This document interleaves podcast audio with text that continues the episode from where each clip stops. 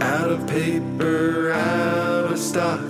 There's friendly faces around the block. Break loose from the chains that are causing you pain. Call Michael and Stanley, Jim Dwight Creek. Call Andy and Kelly for your business paper needs. Dunder Mifflin, the people person's paper people. Dunder Mifflin, the people person's paper people. Time out, time out, time out.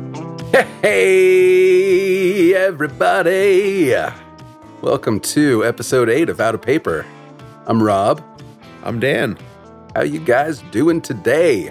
Today we're covering season two, episode two of The Office, titled "Sexual Harassment." Oh boy. Yeah, this is gonna be a tricky episode. We're gonna have to maybe walk on some eggshells here because this is some some touchy subject matter we're we're broaching today. Gotta really be sensitive. Well, that being said, let's move into some news. All right. so this week, BJ Novak and Mindy Kaling were uh, at an LA Lakers game, and uh, there's been a lot of rumors lately that uh, their on again, off again relationship is heating up again. Oh boy. Oh man, We better keep track of this story very closely. Any updates? we can even make mini episodes if there's new updates. yeah, we should I mean, were they just at the game do together? some paparazzi photo reviews. Were they making out in front of everyone? No, they were just sitting next and then to Steve each other. Carell and- told everyone about it? it was just them together, looking all dapper and and polished up. cool. Yeah, And I think they are friends, aren't they? Regardless of romance being on again or off again Yeah. or whatever. you know, let's give give into the gossip a little bit just to up our our listener numbers. Okay. Those listeners we want, Rob. We want listeners of all kinds, damn. Fair enough. And one other thing we wanted to bring up is that uh, just a couple days ago, we got to see Mr. Craig Robinson in the flesh. Yeah. doing his piano comedy routine and It was amazing. very excellent. Highly recommend to any listeners that see him come into your town. Yeah, you gotta go. And as far as shows like that, it wasn't even that expensive either. No, Like how much were tickets? It was like 30. 30, 40 bucks a piece, something like that. yeah. And honestly, Well worth it. I don't think I've laughed that consistently at a comedy show in a long time. No, me neither. And it was like one of those. I feel like he just immediately gets you in that zone that some comics, at least for me, get you in, where you're just hanging on their word. And like, Yeah. I feel like he could have just made a farting noise into the mic at some point, and I would have burst out laughing just because. and Yeah, it was really great. he's way too classy for that. So, he is. yeah, that would never happen. Although there was a joke in there about Barry White being able to make farting sexy. That's true. So, you know, so I guess he's not too classy for it. and for us, It was great. Yeah, it was. And for us, this crosses off two members of the office that we've actually seen in person. That's right. We saw Creed, I guess it was, you know, four or five months ago. That sounds about right. Yeah. And uh, he also put on a great show. Mm hmm. It wasn't strict, strictly comedy like Craig Robinson's was, but No, but it was, both very musical. yeah, it was fun nonetheless. And yeah, he played guitar and I would love to see Creed again at a different venue, honestly.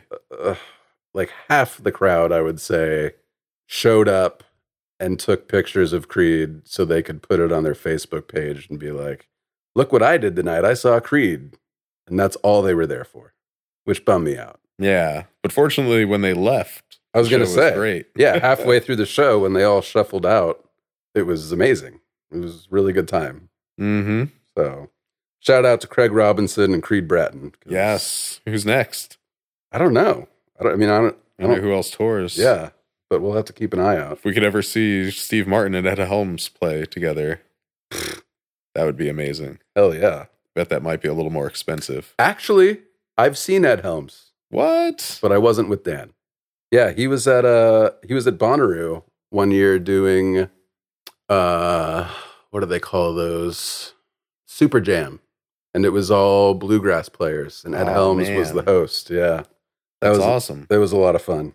Very cool. Yeah, but I'm sure he'll be back on the road again. We'll we'll go catch him together. One of these years. All right. Steve Martin's there. Added bonus. Yeah, that would be great. Yeah.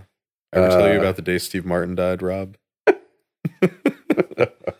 So, this week's episode, Sexual Harassment, aired on September 22nd, 2005, written by BJ Novak and directed by our favorite director on this show, Ken Quapee. Oh yeah. But we gotta say, we did find out recently how his name was actually pronounced. It's But not personally, Quickie. personally, I'd rather not even get into it because I have too much fun saying Quapee. what if we maybe one day have the opportunity to interview Ken Quapee and he refuses because we never pronounce his name correctly? Ken, I hope you have a better sense of humor than that. now you're chiding Ken Quapee? It's all in good fun. We love you, Ken. This is going to be the first episode of our podcast that he listens to. Like, what is this shit? the Oh, fuck do man. these guys think they are? Imagine if Ken Quipee listened to our podcast. so, That'd be great. episode opens directly to Credits. the credits, the intro, introduction credits. Another no cold open episode. That's right. So, first thing we see is Michael walking out of his office with this mischievous smirk on his face, sidles up to Mr. Jim Halpert Fat Jim. and goads him into opening his email. And it turns out Jim doesn't see an email from Michael. so Michael suggests, oh, s- check your spam folder. Sure enough, that's where Michael's email was, Makes sense. which basically means that Jim just sends all of Michael's emails to spam. One thing I was wondering about in the beginning of this episode do you think that Michael is already on his system where he marks all of his emails urgent A through urgent D? Is And, there an uh, A through D?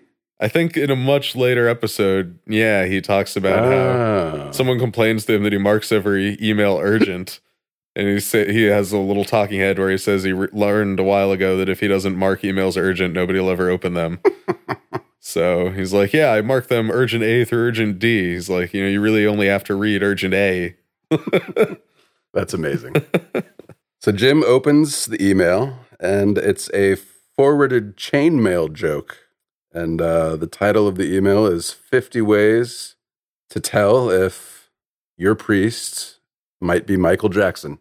topical Oh, yeah. Jim Jim sarcastically goes, huh, topical. But uh, I feel like it's more topical right now than it even was then, considering this HBO documentary that came out recently. oh, i didn't even know that happened i had no idea what you were talking Oh, about. really? yeah Oh man. So it's been a it's been kind of a cultural zeitgeist of the last month that Really? uh, yeah, there was two of Michael Jackson's accusers did a short docu series on HBO hosted by Oprah Winfrey about their experience uh, basically touring with Michael Jackson and the various oddities that occurred while they were Yikes. doing that. Yeah. And sounds like a dark watch mhm, there's been, did you see it I didn't want to. okay fair enough yeah i feel like that's the kind of thing that's just gonna bum me out I mean, wouldn't to be wanna watch honest, it either I never really doubted that Michael Jackson had this dark side to him and did stuff like that. I mean, we've been joking about this stuff for like the last three decades. Yeah, I don't think many people doubted it. Right. unless They themselves are weirdly whimsical people. Yeah, it's it's a number of radio stations have have stopped playing Michael Jackson songs, and uh, I've heard of record stores pulling their Michael Jackson stock. Wow. Yeah, so it's been a, it's had quite a large impact. I don't. It's interesting that they're doing that now. Like somehow this is new information that's come to light. I mean, we live in strange times. Yeah. People are very sensitive, and Well, I'm not saying that they shouldn't be doing it now. No, no, I'm just no. saying it's weird they didn't do it I agree. 20 years ago if they're Well- going to do it now. Yeah. I'm but think about A, there wasn't a huge public outcry for them to to not play his music, and B, they were making a lot of money off of his music. So Yeah, that's that's the reason they can take a principled stance now is the money's not flowing in like it once was. So that's possible. what percentage would we lose if we stopped playing Michael Jackson? Two? Oh, Right. Yeah, okay, Yeah. whatever. Mhm. Point two, even better. Yeah, that's that's probably not something that a lot of people would even dare talk about, but yeah, so it is, you know, it wasn't topical in 2005, but it's pretty topical right now. Yeah. I mean, some people were speaking truth to power back then. I remember, I think it was around 2007, 2008. I saw Guar perform live, and they definitely had someone dress up like Michael Jackson and perform acts on a uh, Hmm. alien baby fetus. Fucking Guar. they would. yeah. It was great. I mean, the show was great. That specifically was Not- entertaining, but it wasn't like my, you know, crowning point of the night by any stretch. right. Anyway, moving on. We get a talking head with Michael. He essentially is, you know, comparing The Office to Friends, Mm-hmm. and he is Joey and Chandler. Pam is Rachel. Dwight is Kramer. Dwight is Kramer. Oh, I love that. Obviously, I mean, I, I guess I have to explain this because there could be some young listeners that didn't really get that reference. That's possible. And I, I got to admit, I don't fully understand. I mean, at broad strokes, I get the friends part of the references, Mm-hmm. but Yeah. I've seen enough episodes. I know who the characters are, Yeah. but uh, So- that's about it. Joey, Ross, and Rachel are all on Friends. Joey was kind of dumb, but he had extraordinary luck with the ladies. And he was funny. He was funny. Chandler was also funny, but more like sarcastic. Wasn't he than also Joey. rich? Chandler? Oh, I don't know. I feel like he was rich for some reason. I mean, Maybe he just was the one that paid their rent. they all had to be somewhat wealthy because the apartments that they lived in in New York, I think that was just one of the things about friends that you just don't, like don't talk about. I think half the Right. people that lived in that apartment were unemployed Yeah. for half the show and always struggling with money. even though they can afford to go down to the coffee shop every day. Yeah. Uh, Rachel, Jennifer Aniston. was played by Jennifer Aniston. She was kind of an emotionally immature woman trying to find her way in the world, I would say. I don't know. Okay, I'll take your word for it. I haven't Yeah. seen enough friends to. I mean, neither have I. It's just episodes here and there. And then Kramer, who's Kramer's Kramer. I mean, you can't even really explain Kramer. but he's not even from the same show. He's from Well, yeah. Seinfeld. and he's just the wacky neighbor that pops in and has all of these cockamamie ideas about get rich quick schemes and ways to survive in the city. I don't know. It's it's a funny comparison. if we had to assign, uh, just just for the sake of brevity, the main four Seinfeld characters to a character in The Office that fit them archetypally, who would you assign to who? I don't know if I would necessarily make Dwight Kramer. No, I would make Dwight Newman. Newman. So Jim is Jerry. Yeah, Jim is Jerry. Okay. Is Michael George? Yes, Okay. I would. Uh, that's my. It's a very different take on George. It but- is. in a lot of ways, it's the only one that makes any sense. Yeah, I don't even if it know. doesn't make a whole lot of sense. I don't know who Elaine would be. Yeah, Ah, that's a tough one. Jan, maybe. That's the That might be closest. the closest. That's the closest I think. At you least can if get. we're talking later seasons, Elaine, sure, Jan. It's Early like- seasons, Elaine, maybe. it's like a Maybe late combination. seasons, Pam. Yeah, it's like a combination of Jan, Meredith, and Angela. Somehow, aspects of those three characters Jan together. Gelaridith. There you go. and yeah, Kramer would be. Who would Kramer be? I don't know. Yeah, I don't know. I don't know if there is a real Kramer in the office. No, not really. Maybe kind of Dwight and Michael together, like certain aspects of their personality, but I could see that. yeah. Maybe Nate. And uh, I think there's just nobody like Kramer ultimately. So Michael makes his way over to Dwight's desk. Dwight has this funny video that he's trying to get Michael to forward around because Michael is the king of email forwards. He's really desperate for him to forward this. Oh email. yeah, yeah. And you know Michael does enjoy it. he does, To but he's not Dwight's credit. sure if it if it you know meets the standards of a of a Mhm. Michael forwarded email. And the high standards of 40 ways to tell your priest is Michael Jackson. yeah. and from behind comes Todd Packer. Well, we'll see. Because I, I don't know if it's a.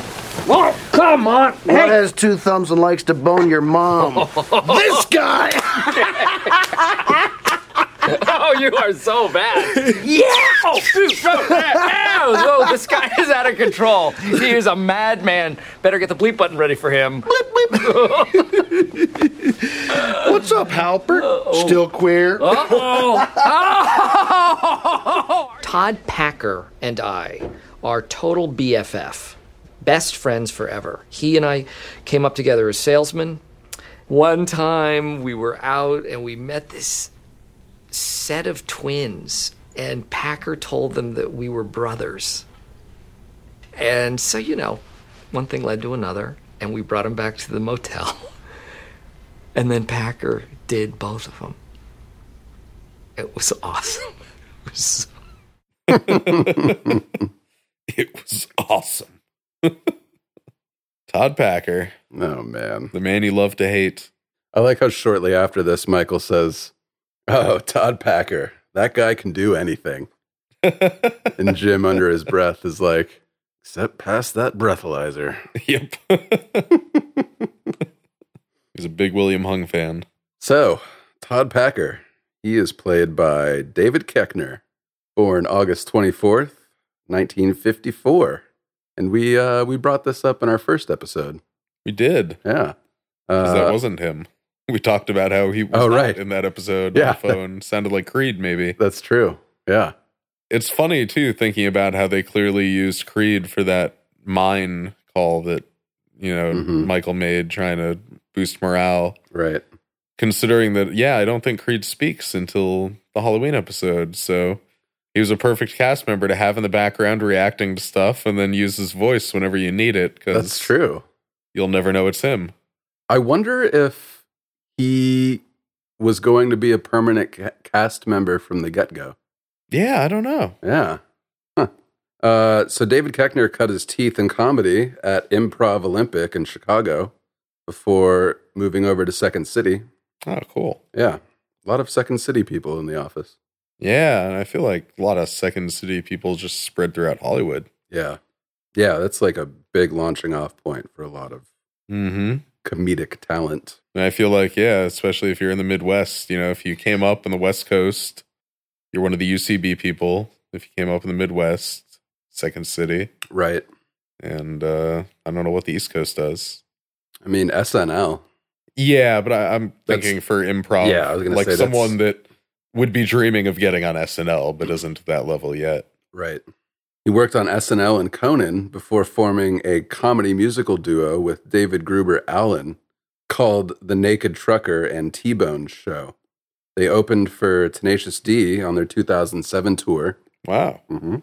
And after that, they signed a contract with Comedy Central for a season of a sketch comedy show under the same name. You know, I actually remember seeing commercials for that Yeah. show. I don't know if I ever caught it. Yeah, I don't know if I did either. But yeah, I remember that too. And you know what this also is? We should start keeping a tally on this show, this podcast, of times that people interact with Conan O'Brien professionally before working on The Office. Dude, I know, right? Like Seinfeld has Jake and the Fat Man. I feel like Conan O'Brien is The Office is Jake and the Fat Man. If Seems like it. if you're going to be in the office, you've done something with Conan That's true. in your past. Yeah. Once his career took off, he landed a role in Anchorman as Champ Kind and reprised that role in Anchorman 2. I don't think I ever knew Champ had a last name until this moment.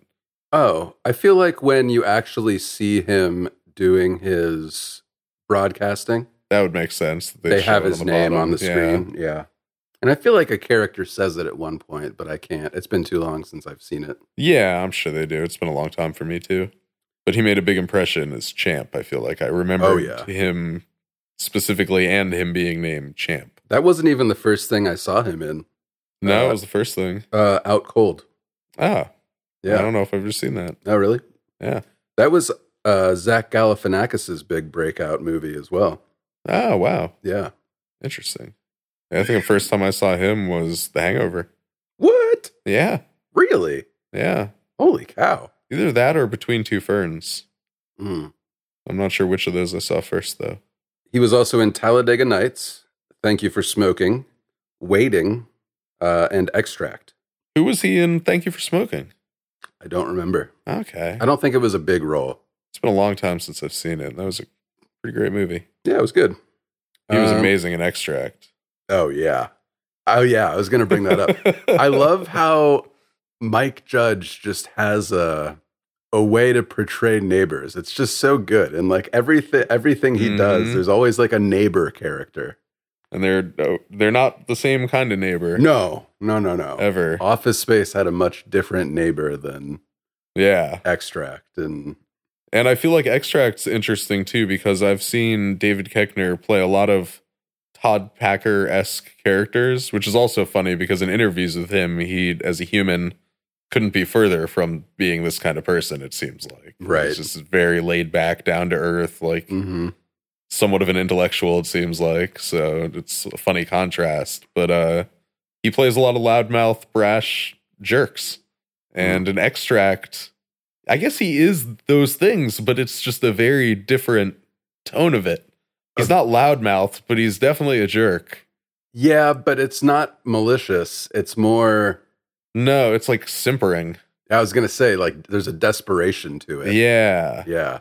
but also a lack seemingly a willful lack of awareness for what other people are going through or trying to do or Could be. Yeah.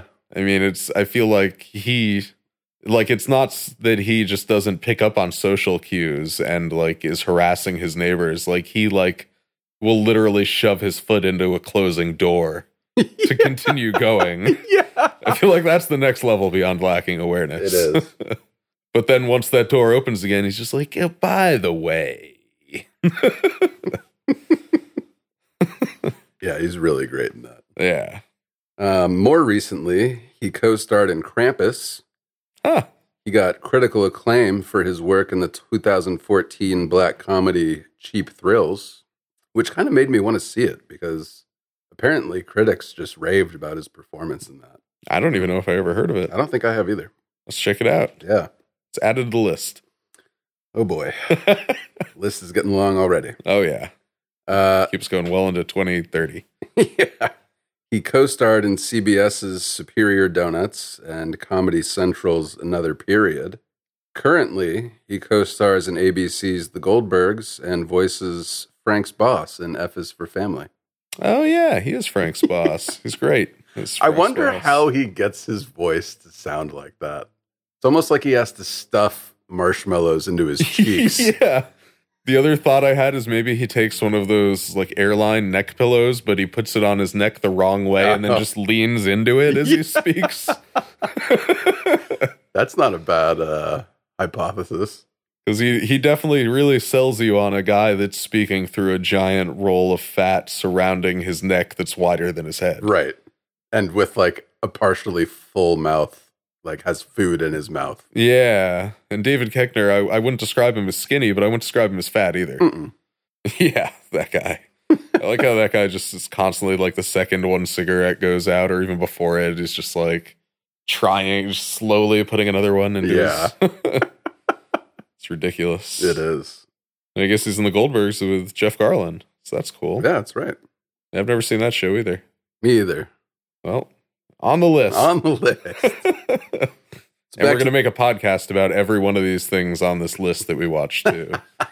out of paper still. Still, still out of paper. forever out of paper, maybe at this rate.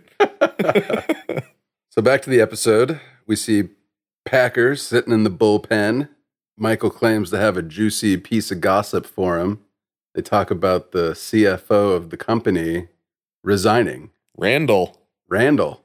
Yeah, which is uh I never really paid very close attention to that tidbit on previous rewatches, but now I obviously did and uh yeah, I guess that paves the way for David Wallace, everyone's favorite CFO That's right. to get hired.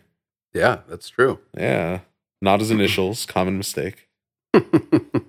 so Packer looks at Michael and he's like, What? Are you kidding me? Everybody knows why he got fired. And continues to fill in the office that uh, the CFO, Randall, was having an affair with his secretary, although Packer put it much more crudely. Mm-hmm. Describing the secretary, Packer said, She was totally incompetent. We're talking blonde incompetent. And of course, cut to Angela with a disproving look. Right. And Michael's like, Well, you know, blondes, brunettes, you know, they can all be stupid. Mm-hmm. And They're all women, right? right. Terrible. yeah. Oh, Packer.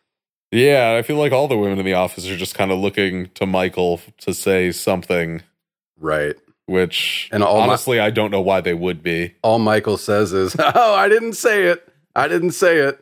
And Packer points at himself with his thumbs again. He's like, I did. Yeah, he's very excited. and they laugh about it and then packer asks michael if there's anyone in the office who can drive him around that day because you know of the dui so michael throws ryan's hat in the ring ryan gets up and both him and packer leave and we see them in the parking lot walking up to packer's corvette Double parked. which is taking up two parking spaces.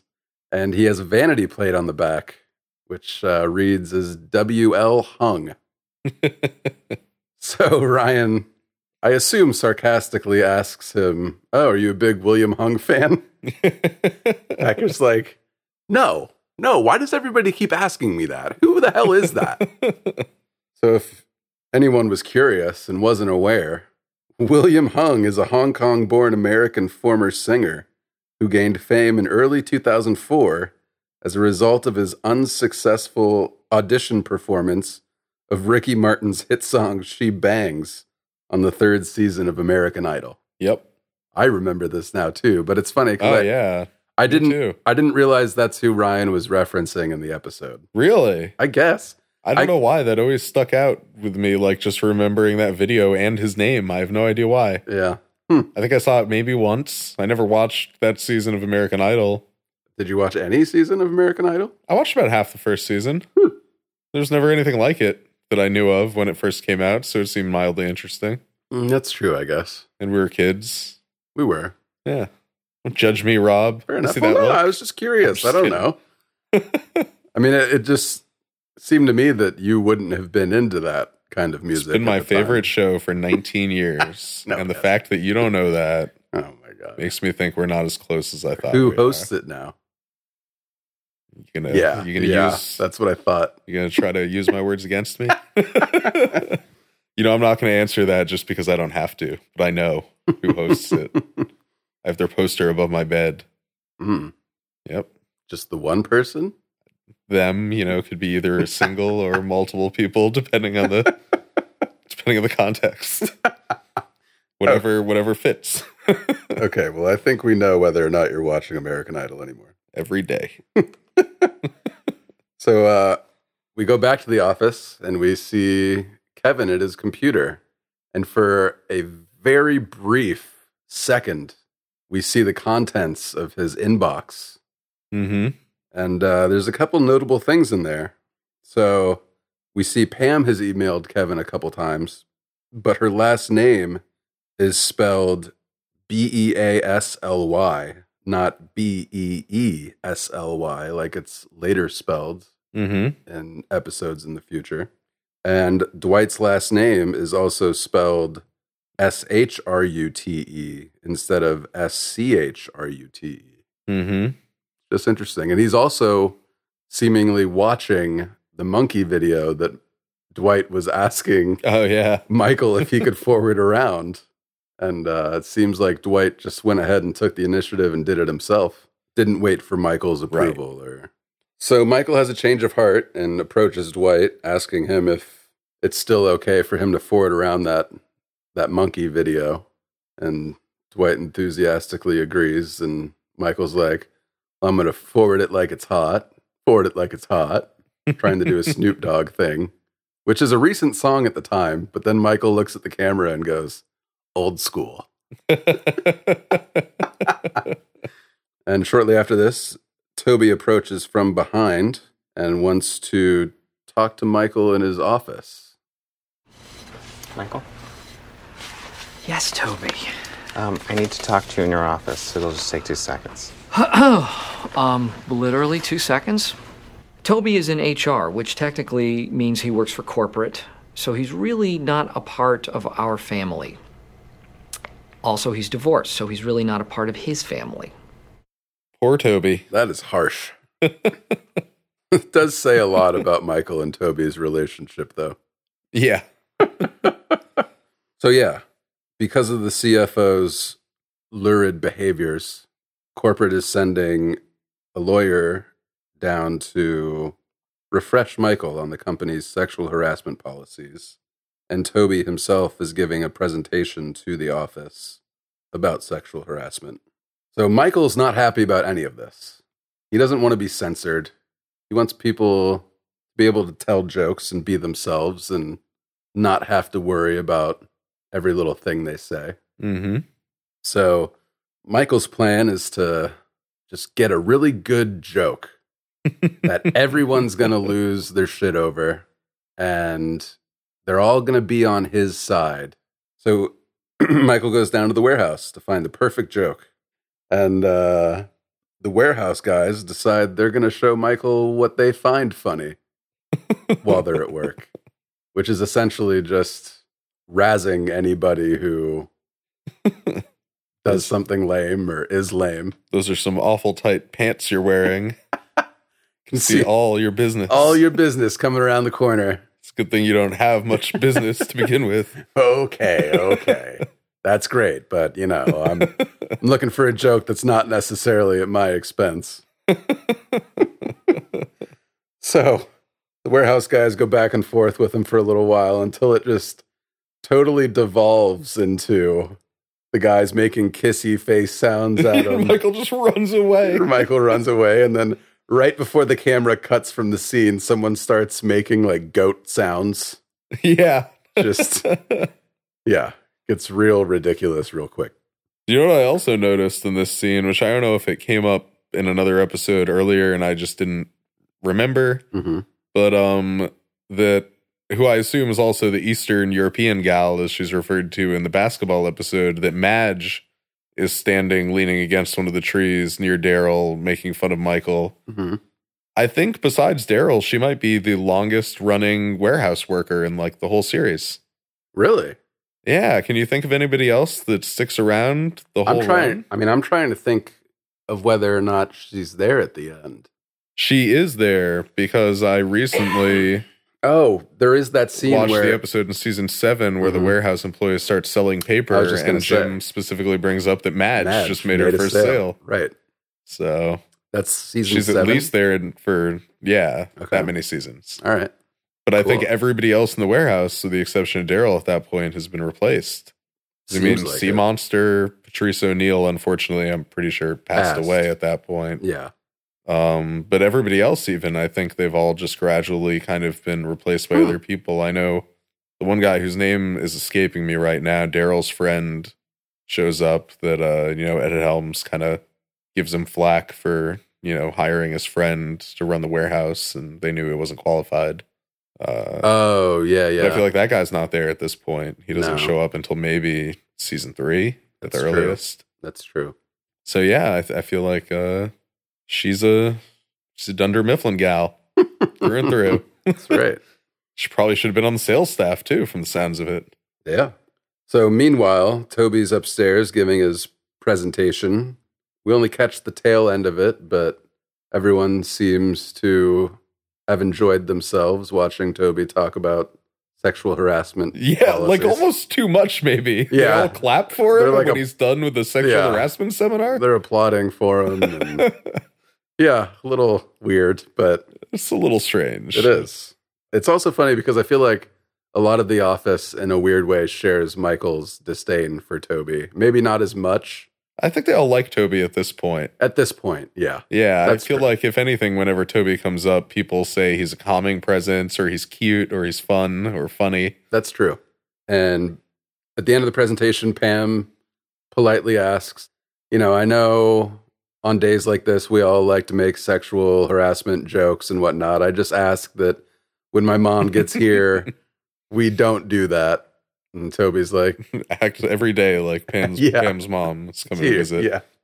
Did we talk about already, or did we just kind of brush past it that Pam's mom was coming to visit? Oh I yeah, we feel haven't like- we haven't talked about that. Okay, because I think before this there was a talking head, or is it right after this? So I don't, yeah, remember. th- it might be right after this. Yeah, there's a talking head with Pam about how her mom's coming that day, and she, I- she lives two hours away, doesn't have a cell phone. hmm So I wanted to bring this up now that we're on that subject. hmm Is it not a little weird that her mom's coming to visit her at work? Like, granted, the two hours away, sure, I could see that, no cell phone, but why not time it so that she gets there to meet Pam at her place or at a restaurant with Roy? I mean, like she said at one point, her mom wanted to meet everybody in the office. But is that not weird? Like, have you? I mean, granted, neither mean, it- of us live near our moms, but if we did, like, do you know anybody that's ever had their mom come in to like visit work to just to like see the office? Yeah, Really? yeah, Oh, at a number of places actually. wow. Yeah, Well, maybe I'm a weird one. I mean, I'm. Yeah. you just haven't worked anywhere that somebody did that. I guess not. Yeah, I've met a number of employees' parents, Huh. I and think I've seen a lot of people bring spouses and kids, but parents is one that I have not seen. it seems like Pam talks to her mom a lot. And being that the majority of her life is spent in the office, I'm sure a lot of what she talks to her mom about is the people there. Mm-hmm. So, yeah, I can s- I I don't find it weird that she would want to come check out where Pam's working and all of the people she's been talking about. How little she knows what's coming in the future involving that office and people that work there. Right. And I mean, even involving her, she's going to be an entirely different human being when that happens. Uh, this is Pam's fake mom. That's the way I've always seen this episode. Just like Andy has his fake parents watch him get engaged to Angela. yeah, that's true. And they don't even have the same name as his real parents that you meet later in the That's, series. That's right. Yeah. Huh. Although Andy strikes me if we're going to go into like weird uh Toby is the Scranton Strangler territory. I could see Andy hiring two random milk toast people to be his fake parents for his engagement in front of all of his coworkers, Oh my god, especially considering what his real parents are like when we actually do meet them. that is true. Would you ever want them around for your engagement? I wouldn't want them around for anything. No. So Michael walks in. Toby's still up there, like at the tail end of the presentation, and Michael has a friend with him. It's a blow up doll wearing pink panties Jim's girlfriend. and uh, doesn't really say anything about the blow up doll. It's just there with him. Yeah. and uh, so Michael pleads his case to the office and he's like, Do you guys have any idea what you'll be missing if we implement these policies into our office? And Angela chimes in with email forwards. And Michael's like, Yes, thank you, Angela. Mwah. Mwah. Angela seems very nonplussed by her recognition for this. And Michael's going all out with his enthusiastic, like theater style air Yeah. kisses this episode. yeah, it's true. and I love it. Yeah. and uh, you know, he claims he's the king of forwards and then Angela says, "Well, I personally don't like them. They're always contain they always contain dirty humor and at the end it says forward 10 people or else you'll have bad luck." And Michael just like sloughs her off and continues on. Toby brings up the concept of office romances and says they should always be avoided. Mm-hmm. Phyllis says, Well, would we have to report like a one night stand? Yeah. And we get a really good Jim face. So who do you think her one night stand was? That's a good question. I don't know if it was anybody. I think she was maybe like, You think it's like Kevin? She goes to another school. No. I think maybe that she had suspicions and was kind of throwing that out there to see if the person that she was suspicious of like reacted in any way. ah, I f- I wouldn't put tricky it. Phyllis. I wouldn't put it past Phyllis to do something like that. I wouldn't either. Yeah. Well, I've got a different theory. Okay. Creed. No. Yep. No. Why not? Why? Why not? No, just why? I I don't don't Meredith and Creed. Yeah, but that makes way more sense. I don't know. Creed could be charming at points. Mm, not to Phyllis. I don't know. I, I can't honestly think of any scenes where Creed and Phyllis interact ever. They just don't seem like compatible people in any sense. To me, I mean, Creed's eccentric, Bob Vance is eccentric. No. I mean, yes, but not in the way that Creed is eccentric. No, that's true. Yeah. Bob Vance is still very grounded in reality. Creed. All right. Well, in in to to lend credence to your arguments, I'll amend my theory. Okay. Creed or Devin? Okay. Well, I mean, Devin, I can't say no to Devin. Devin's a blank slate, He so is. sure, why not? Yeah. Yeah. I, Yep. Yeah. Hmm, okay. Fair enough. It's possible Phyllis has I had a- feel like Creed's just a wild card. That's why I would throw him in the mix. Yeah, I could see but- Creed doing whatever. Phyllis, it seems more Phyllis unlikely. has standards. But I mean, again, we know from points, things that Phyllis says at some point that she was in a pretty dark place, was very lonely, was very depressed, and then she met Bob, and you know was doing much better. Yeah. You know, I could see Creed Bratton waiting at the end of a long, lonely, dark, depressing road for a woman Okay. I mean, I'm or yeah. a man. You know, it's a dark, muddy, wet, rainy road. There's, it'd be impossible to tell. I won't say it's impossible. but- You know, he starts playing guitar. Oh man. We're gonna have to get Creed on the show and ask him. He'd be like, "Yep, it was me." So continuing on to try to get people on his side, Michael pleads his case to Stanley directly and says, "What about Stanley's picture by his desk?" Oh no! It's the best part of his morning. Every time he stares at it, It's Stanley, hot and sexy. It turns him on. You're just gonna take it away from him? that is my daughter. She goes to Catholic girls' school. I'm taking it down right now. It's funny because you can just see the floor drop out from underneath Michael on the inside. He was just, he yeah. just has this look of like, oh, And a moment before that, I feel like you see the floor drop out in Stanley's face when Michael starts going on about the picture.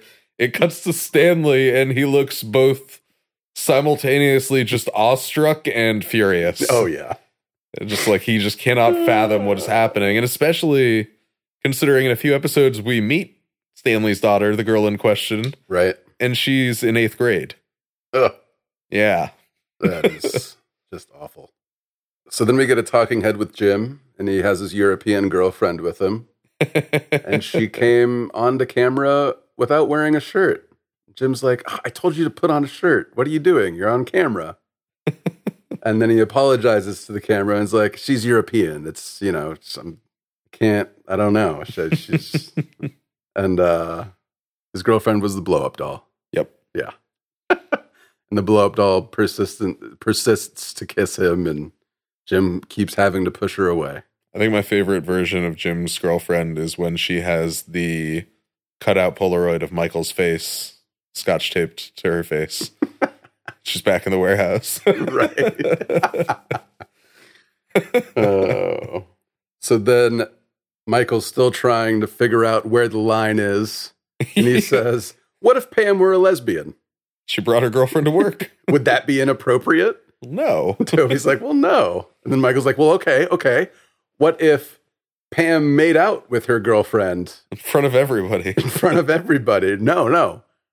What if she made out with her girlfriend at home and I that's- came in and that's after Toby says that that would be inappropriate oh yeah if okay. she made out with her girlfriend in front of everyone, and then he switches it to what if it happened at home? But then I told everyone about it. Toby's just like well now I'm lost Let's demonstrate. Yeah.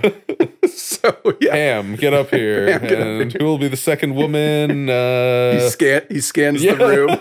the doll. The, the camera lands on Phyllis and then Meredith, and then Michael decides, oh, we'll just use the blow up doll. Oh my Pam, God. Pam. She's just left sitting there in shock and disgust. And then the camera cuts away to The beginning of a sexual harassment Yeah. video. That's right. It's and, a pretty uh, great cut. Yeah, we see the Props intro. to Ken Quapis. Yeah. Quapi, sorry. Yeah, for sure. so we see the video for a second, the intro of it, and uh, the scene cuts to Dwight having a serious discussion with Toby. Uh, So now it's serious. Hey, Toby. That's right. You said that we could come to you if we had any questions. Sure. Where's the clitoris? On a website, it said at the crest of the labia. What does that mean? What does the female vagina look like? Technically, I am in human resources, and Dwight was asking about human anatomy. Um, I'm just sad the public school system failed him so badly. You know what? Now I think he is fucking with him from that one line. Yes. I agree with you. So yeah, I don't I don't know if it got recorded, but Dan and I, whenever this scene comes up, we get in a debate as to whether or not Dwight is being sincere or he's doing this just as a way to mess with Toby. I've come around to Rob's way of thinking. but I mean, neither of us know for certain. No, and beyond that, there is no certain because this is a fictional television show. That's true, but But but I if we're gonna, you know, debate it like it's not, then uh I've come around. yeah. I see things your way now. Mm-hmm. Yeah. The whole throughout the whole scene, Rain Wilson seems to be like fighting, just bursting out laughing because it is kind of ridiculous. His tone is hilarious too. Yeah. Crest of the labia. What does that mean? What does that mean? what does the female vagina look like? but I mean, growing up on a farm, you have probably multiple female animals of various species. He's seen all varieties of farm animals going at it in every possible exactly. combination. And he's- Chicken on goat. right. So I have a feeling he's pretty familiar with mammalian sex organs, whether it's a human or not. I think he has somewhat of an idea that they're largely similar. goat on chicken. couple of chickens doing a goat. Couple of pigs watching. Whoever drew this got it exactly right. That's great. Um, so we cut to Michael and the warehouse crew watching the video that corporate sent over for sexual harassment training. And the video contains two men in an office asking a female coworker. I forget what they ask her. Do you remember? They ask her if she's a natural redhead. Is that all it is? Why would she be so offended by that? I don't know. Well, anyway, they pause the video. Daryl claims that he banged that girl Yeah, that was that girl from the thing. from that thing. I banged her. I like how Roy immediately knows who Daryl's referring Oh, yeah. to from the girl from the party. the girl from that thing. Yeah, that's so Yeah. vague. Yeah. But uh this redhead is played by Melinda Chilton. Maybe Kilton. I looked up her IMDb and she's been in various things, but yeah, she looked vaguely familiar to me, but nothing I've really Nothing that seen. stood out. Yeah. So Michael is just totally enamored by this revelation, and he wants to share it with the office. So he walks out of the conference room and makes an announcement. Just as Jan and the corporate lawyer are arriving, and he says, the woman in the sexual harassment video. "Yeah, Daryl banged her. Right as they walk in, he just stares at them, and, and he's about ninety percent sure. ninety percent sure." he finishes the thought. right. It's funny because Michael thinks that because this woman is misrepresenting herself in a video, that She's a hypocrite. it totally will know that it vindicates him Yeah, of any of any like you know it, it essentially gives him free reign on what he wants to say in an office without you know any consequences or accusations of sexual harassment. I would also like to point out beyond any weird conclusions Michael drew from Daryl possibly banging this woman. Mhm. How does that make her a hypocrite in any way? Yeah, Like, uh, that she appears in a sexual harassment seminar video and that she had sex with someone? well, I mean, Is she a nun? Is office, that like that office the only romances are frowned upon. But she doesn't work in the office. company policy. Well, I mean, She's an actress. In it's a it's specifically a Dunder Mifflin sexual harassment video. Well, yeah, but do you think that they would use Dunder Mifflin employees in the video? I mean, she was at a party that Daryl was at. I I- would assume that she was just some random Yeah. actor that they hired, and That's Daryl possible. happened to be at the party with her. That's possible. I mean, if a Yeah. company's making a video about that stuff, I would imagine they would actually use people who work at the company and not decide to hire actors. You think? Yeah. I mean, I would assume if we're being realistic about it, a company would probably just hire somebody else to give them a video that's already been made, and then they just brand it with their own logo. Yeah, that's probably true. So maybe that's how they got this person. You know, she doesn't work for Dunder Mifflin at all. They just, you know, here's the Dunder Mifflin sexual harassment video done Yeah. by these people, that could be. just like the safety video Ed Helms does way late in the series for the chemical company. You know, he's not a scientist working in a lab. He just needs to be wearing a white lab coat and using an eye wash station. Yeah, but I mean, I feel like a company like that would be a lot larger than Dunder Mifflin.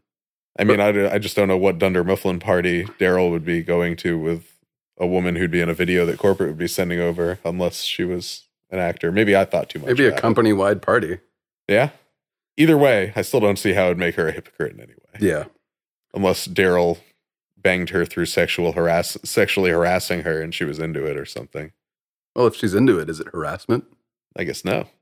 A fun fact is that this video was shot in the actual writer's room for the series. Huh. Yeah. I thought that was fun. That is fun. So, as we said before, Jan and the lawyer are there. Todd Packer returns just as Michael starts his meeting with Jan and the lawyer in his office. Pac Man. Michael is immediately def- on the defense, talking to Jan and the lawyer, even though they're not there to punish Michael. There to help him. Right. They're there to just essentially like, yeah. you know, cover their ass. Like they just had their CFO. Like moss on a Mississippi tree stump. they just had their CFO fired for sexual harassment. So Mhm. they're just, you know, making sure that everybody in the company is abreast of all of the sexual harassment policies. yeah, Jan for once doesn't even seem angry with Michael, just maybe a little irritated with him, but Not yet. well, so the corporate lawyer, who is Mr. O'Malley, is played by R.F. Daly, who's been in small parts in a number of shows. The ones I was familiar with was Freaks and Geeks, Undeclared, Arrested Development, Dexter, Curb, and the film Bridesmaids. Huh. So he's been in a number of things. I'm I'm sure they're all bit parts, but yeah. Is Mr. O'Malley the corporate lawyer or is it yeah, he's the corporate lawyer. Okay, not Michael's lawyer. No, I have him in here too. Gotcha. So Jan points out to Michael, like, Michael, you're being, you know, real defensive. Is everything okay? And, you know, Michael's like, well, I just don't like the fact that I can't say anything. It's my office. Yeah. And Jan's like, well, Michael, you can't say anything. and soon as she says that, something catches her eye on top of Michael's cabinet inside of his office. And it's the blow up doll. so the meeting ends. They leave his office, and Michael has an announcement for everybody. Attention, everyone. Hello. Uh, yes, I just want you to know that uh, this is not my decision, but from here on out, we can no longer be friends. And when we talk about things here, we must only discuss uh, work associated things. And uh, you can consider this my retirement from comedy. And in the future, if I want to say something funny or witty or do an impression, I will no longer ever do any of those things. Does that include that's what she said? Yes. Wow, that is really hard. You really think you can go all day long? Well, you always left me satisfied and smiling, so. That's what she said. Michael, Michael, please, please. Mwah! Mwah. Oh man. I love that it just you you watch Michael and it's just boiling up inside of him Mhm. until it finally flows over and oh it's so great. I love that also Packer is kind of like giving him a look like come Yeah. on, come on, you're gonna say I it. was going to say that it's like one of the rare times that Jim and Packer, probably the only time that they're on the same page. Yeah. and as soon as Michael says, that's what she said, like Jim Jim does like a fist pump, like, yes, I got him. Oh, that was I so love good. his laugh right after he says it too. yeah, just tickled, just completely tickled. And I also love that right after they go back in the office in a moment and Jan is upset with him for doing that, he accuses her of just being upset because she didn't think of it first. like you would have said it too. You just Yeah. didn't think of you it just first. didn't think of it. Jan's like, that is not my sense of humor, Michael. and she's right. It's not. No, Not yet. She definitely says at least one. That's what she said in the series. I yeah. think immediately followed up by, oh oh God. God, yeah.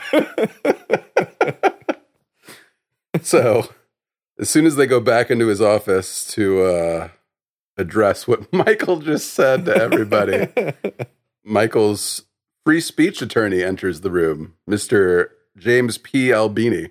yep. You, you might know him from the billboards. He also does uh what was it? Uh it was uh car personal liability and uh Motor, di- motorcycle accidents. yeah, motorcycle and diet pill lawsuits. Diet pill lawsuits. does it all. Yeah. And uh, I like that he says it all directly into the camera too, and just any Oh, yeah. opportunity to make a commercial. right, exactly. Um, James P. Albini is played by Dennis Graber, and he's been in very few things. Okay. So we're not gonna learn about where he went to college and No. how he got started.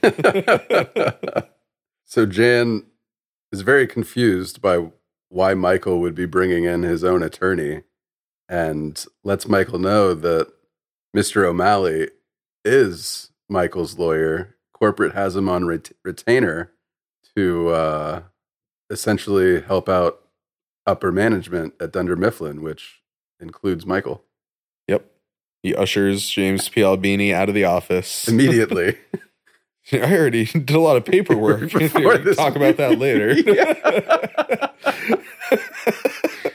Uh, and then we get a talking head with Michael, and his tone has completely changed. yep. And this is where we really learn that, like, Michael's perception of himself versus his status Mm-hmm. are very different because Michael had pitted himself against corporate when really, without even realizing it, he was corporate. You Yeah. know, he's fighting the man, but in a sense, he is the man. So I don't know. I just found that disconnect funny. Yeah. Yeah. Although he does go up against corporate a lot throughout the He series. does. He does for sure. So I but feel in like this even instance, though he is technically part of them, he does definitely I feel like see the office more as his like, you know, little family, his neighborhood. right. You know, Pam is his wife and Jim. Stanley is their mailman. Oh. So yeah. He's all leaning back in his chair with his hands behind his head and he's just this is smug Michael now. yeah. And he's just like, "You know, it's true. You you got to watch what you say in these times." Yeah, well he thought he was gonna get a slap on the wrist and uh right. I was going to say instead he got an attaboy. He really didn't, but he didn't get the slap on the wrist he was expecting. Right. If he had played it right, he may have gotten an attaboy, Yeah. but he didn't. He fudged the uh, announcement of his retirement from comedy. Yeah. I also love we kind of brushed past it, but just the despondent look on Dwight's face when he announces that it's officially his retirement from comedy. Dwight Oh, I looks didn't so even notice. saddened, so disappointed. Oh, wow. I missed that completely. Yeah. I mean, Dwight does. I don't know how much of it's genuine, but he is one of Michael's biggest comedy fans. That's true. when Michael starts doing a character and Dwight will be in the corner, yeah, pumping his fist in the air. yeah. That's true. And Pam's mom finally arrives. Pam's fake mom. Okay. Yeah. Pam's fake mom. She's played by Shannon Cochran. And this is the only episode that actress is in this role. Mm-hmm. Moving forward, she's played by somebody entirely different. Yep. I did not look up her name, but we'll get to her when she Yeah. makes her appearance next. The real Pam's mom. The real, yeah, Helene. yeah. One of the greatest loves of Michael's life. Oh. And just as Pam's mom is walking in, Michael walks past her to just casually toss the blow up doll into the hall, yep. seemingly just in front of the elevators. And that's that. Yeah. Pam's mom seems pretty uh pretty nonplussed about it. I mean, she is like a little Sure, surprised yeah. to see it, but she's not Her eyebrows go up a little Yeah. bit, but she's not offended. She doesn't bring it up in conversation. exactly. So, yeah. She's not like Mima would be. No, no. Uh, so Pam and her mom are talking, catching up. Pam's showing her the reception area. and Mhm. This whole area, it's all hers. Yeah. And uh Jim kind of mentally preps himself and gets up and A little smile, a little bounce to the step. yeah, saunters over to Pam's desk and just about ready to introduce himself to Pam's mom when Roy walks through the door Yep. wearing a Cosby sweater.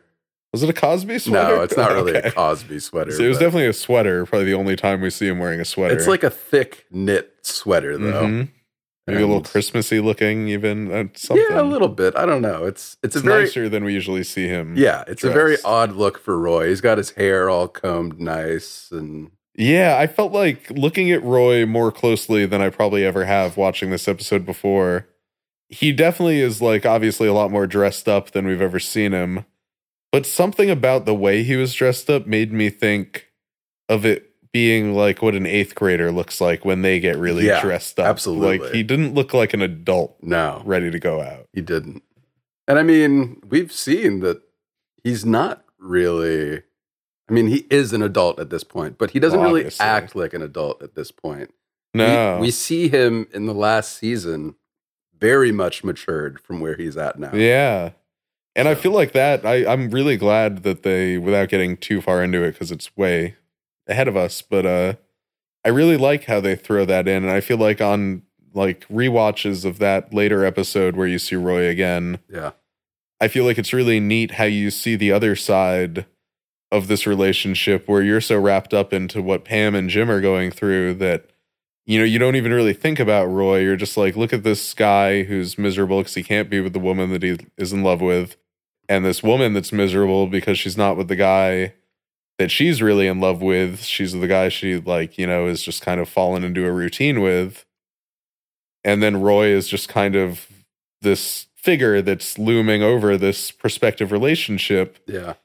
but you never stop to consider until you see how well he's doing later when he's with this other woman that he was also languishing in a relationship that was no good for him. It's true. like, you know, he and Pam were just a mismatch on every level. Like, neither of them were conducive to one another's growth. There's probably a reason that Roy was, you know, kind of putting off setting a date. Yeah, I think deep down, you know, it's not that there was something wrong with Pam, but just, you know, something Yeah. something just didn't feel right for either of them. That's a good point.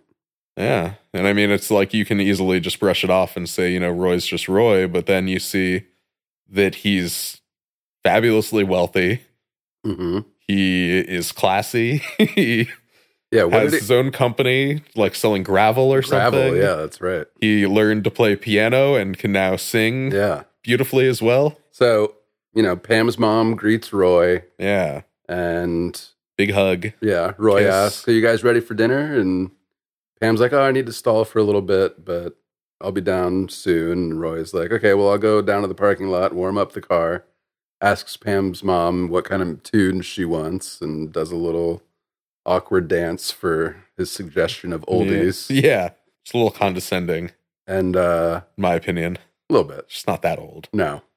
Roy shuts the door behind him. Pam's mom, I, I noticed, did like a double take Mm-hmm. to make sure that the door was closed before Mhm. whispering to Pam. Which one's Jim? Yeah, I found that the timing very interesting too. Jim doesn't come up to in her mind until she interacts with Roy and he leaves. Yeah, that's a good point. Mm-hmm. Huh. And uh, the camera focuses on Jim's face, and he's just sitting there and like you see the side of the face that the ca- that you can Mhm. see on the camera smirk. You don't know if he's doing it on the other side. Oh, I feel like you could be pretty certain he's not.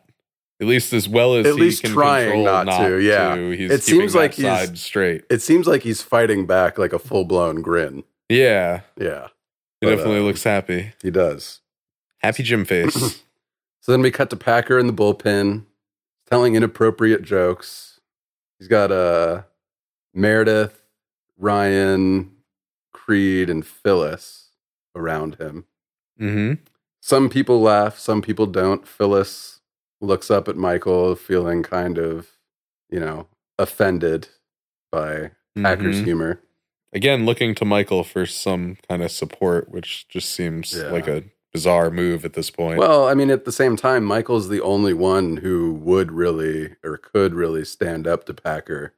could, but I feel like we haven't seen any indication that Michael has either the strength of character or like the wisdom to do so. But I just mean from a power dynamic standpoint. oh yeah, Michael's- no, I get that. yeah. Michael's but I really just- the only person who could do. Yeah. anything.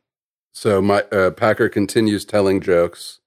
Starts a joke about a nymph a nymphomaniac at a nymphomaniac convention, Mm-hmm. surrounded by all of these girls who are perfect tens, and he's getting real excited when all of a sudden another girl walks up and.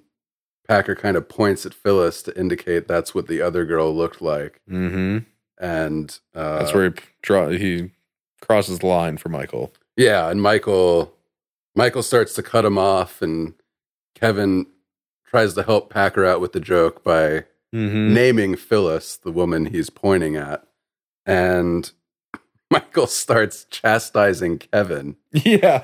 saying that he's being inappropriate with this joke and um, basically as a way to get around like directly confronting Packer mm-hmm. and uh, in an attempt to make Phyllis feel better, he gets down on the floor and hugs her and starts showering her with.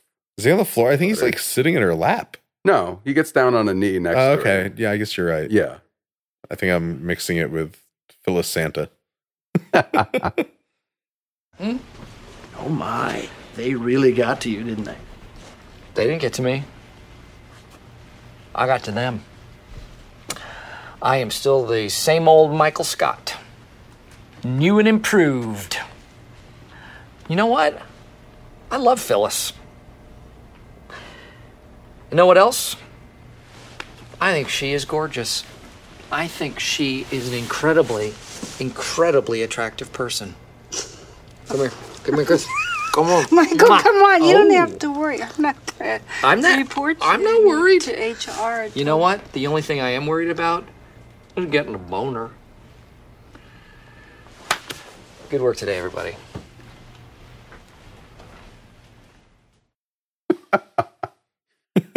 uh, nobody knows how to react to that. He says it's so weird too. Yeah. a boner. Yeah, kind of like pushes his bottom jaw in front of his top jaw as Yep. he says it. Like, it's just so aw- everything about it is so awkward. And I feel Uh, like it's. I love that Phyllis is genuinely flattered and enjoying herself up until that moment. Oh, yeah. and then it all changes. Yeah. And she's kind of horrified, yeah. low level horrified. Oh, that was awkward. I was, when I was going through this episode for this, Carrie was sitting next to me. Uh huh. And uh, even like she, she hadn't said anything all episode. But then Michael said that line and she was just like, oh, God. I just found that funny. Because she hasn't gone through the show. I think she's only gone through it all once. So oh wow. it's not as ingrained in her mind as it is ours. So, anyway, to cap off the episode, we get a talking head with Michael. and he's talking about how when families grow older, the daddy can't take baths with the kids anymore. He's upper management now. It wouldn't it would be inappropriate for him to take a bath with Pam. no matter how much he may want to. He said what? He said, "What?" And that's what closes the episode is Pam. Pam just shocked at what the camera crew is telling her Michael said. I love that. Yeah, Yeah, that's the episode. that's it. That's all Yeah. she wrote. Yep. this was uh I've never watched this episode sitting next to a girlfriend. Yeah, I could see that changing it. It ch- it did. I was, you know, I you know, the the jokes landed a little differently in that context. Was the only thing you were afraid of getting a boner. No. That's good. But uh yeah, interesting. Topsy-turvy world. yeah, it's a mad world. Well, let's move on to ratings. Yeah. On that light note.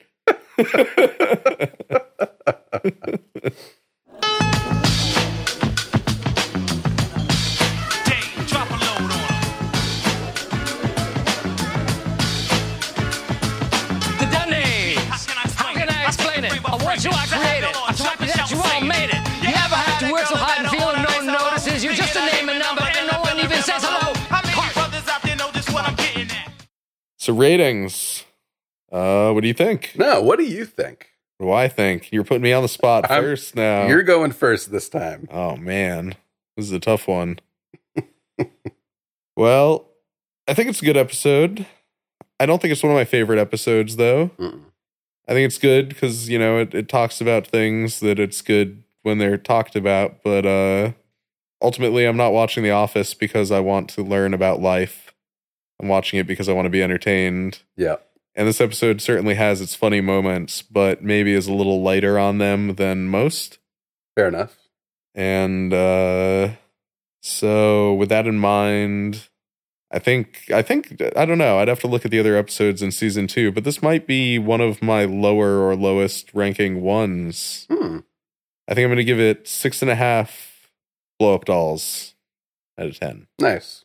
Yeah. Actually, uh, I'm about at the same level as you when it comes to ratings. I'm going to give it seven crests of the labia out of 10.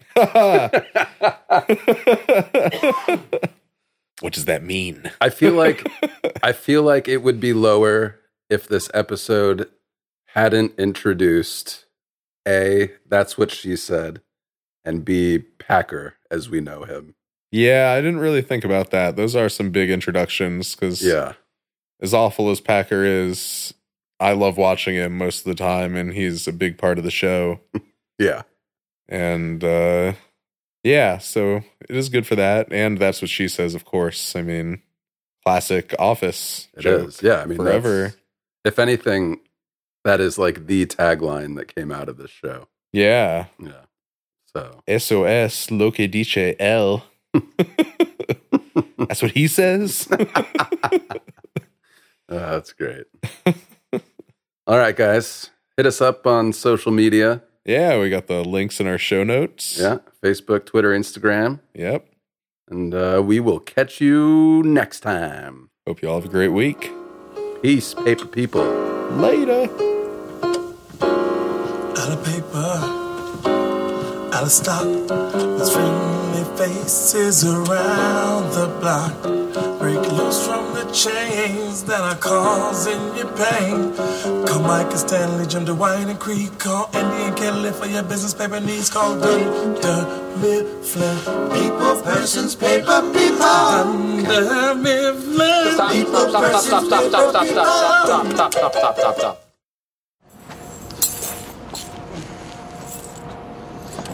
You a big William Hung fan? Why does everybody ask me that? Who the hell is that? Out of Paper is not endorsed by DeedleD Productions or NBC and is intended for entertainment and information purposes only. The Office, The Office logo, and all character, pictures, and audio of The Office are registered trademarks and or copyrights of their registered copyright holders.